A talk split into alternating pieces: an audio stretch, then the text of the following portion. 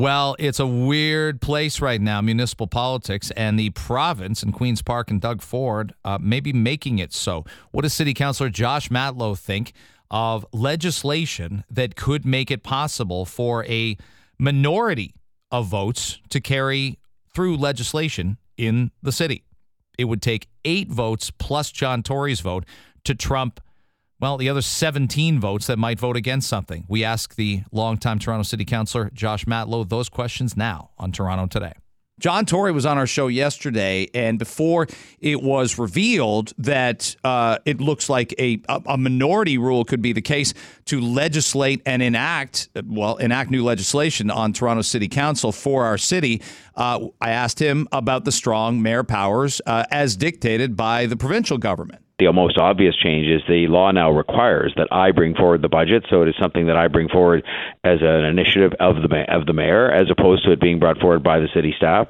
So, and then that the budget itself uh, can only be overturned. The budget I bring forward by a, a, an increased majority of the council, two thirds, and so so that's the principal change. The other change, I guess, is um, that uh, I have no now the opportunity to have a greater involvement in the retaining and and uh, uh you know otherwise of of people who work for the city government in the in the senior positions in particular.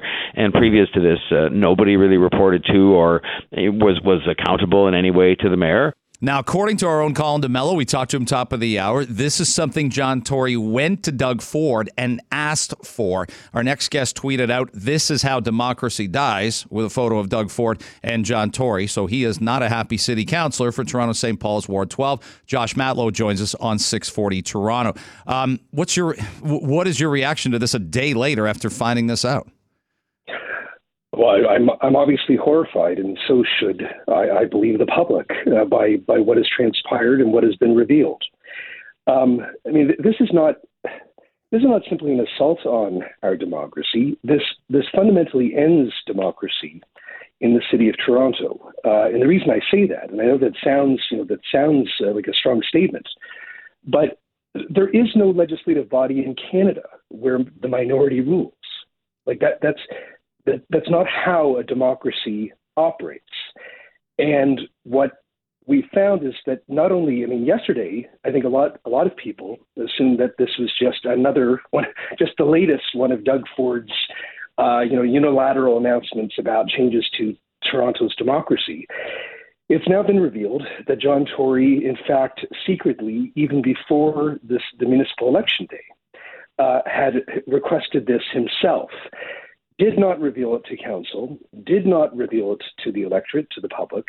And now what we are what we are about to experience is not only will the role of the local councillor be greatly diminished, and the local community's voice will be greatly diminished, but power will be centralized um, in a way that's unprecedented in Canada, not seen since the days of the Family Compact.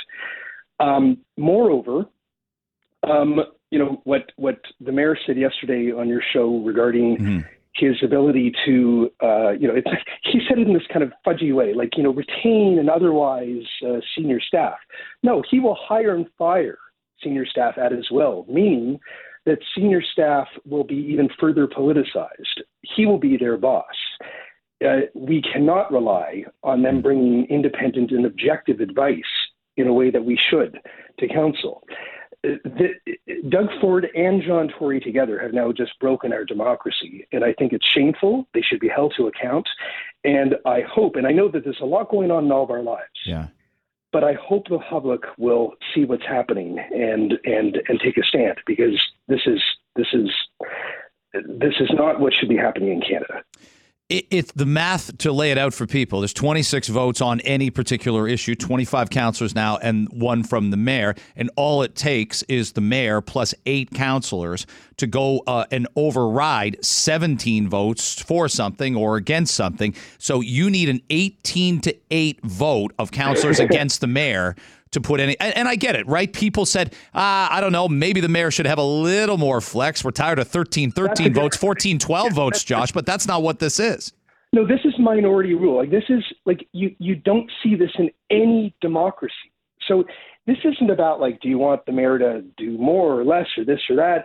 This is this is not how a democracy runs. Uh, and you know, I don't know if you've you've noticed, but Doug Ford and John Tory keep couching this in, well, this is about building housing. Give me a break. Uh, you know, Doug Ford unilaterally can change zoning, change the Planning Act.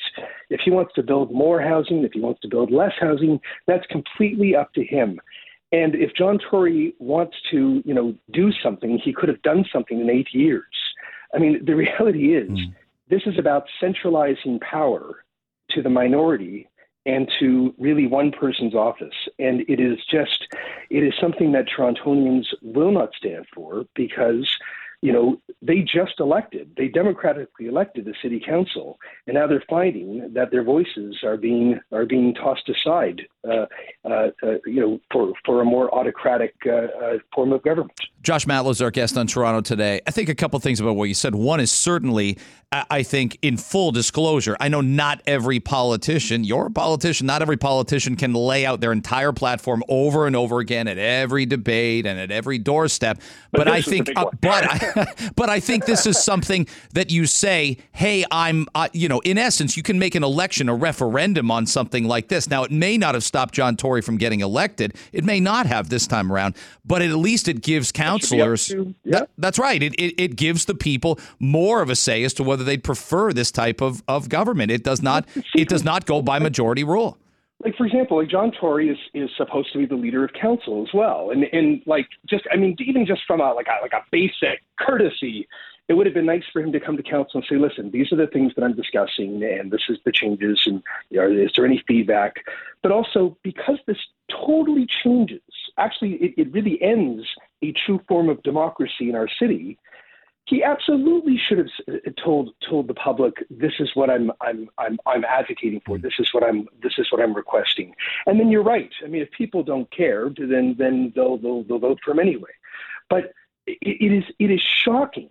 It is absolutely shocking that we this is revealed after the fact. Um, again, this is like you know you read you read you know newspapers out of places like Hong Kong and places around the world where democracy is dying, and you just never think that this stuff will happen here. And I know you know some people might hear what I'm saying and go, "Oh, but you're being exaggerative," or like this you know that's that's really strong comments.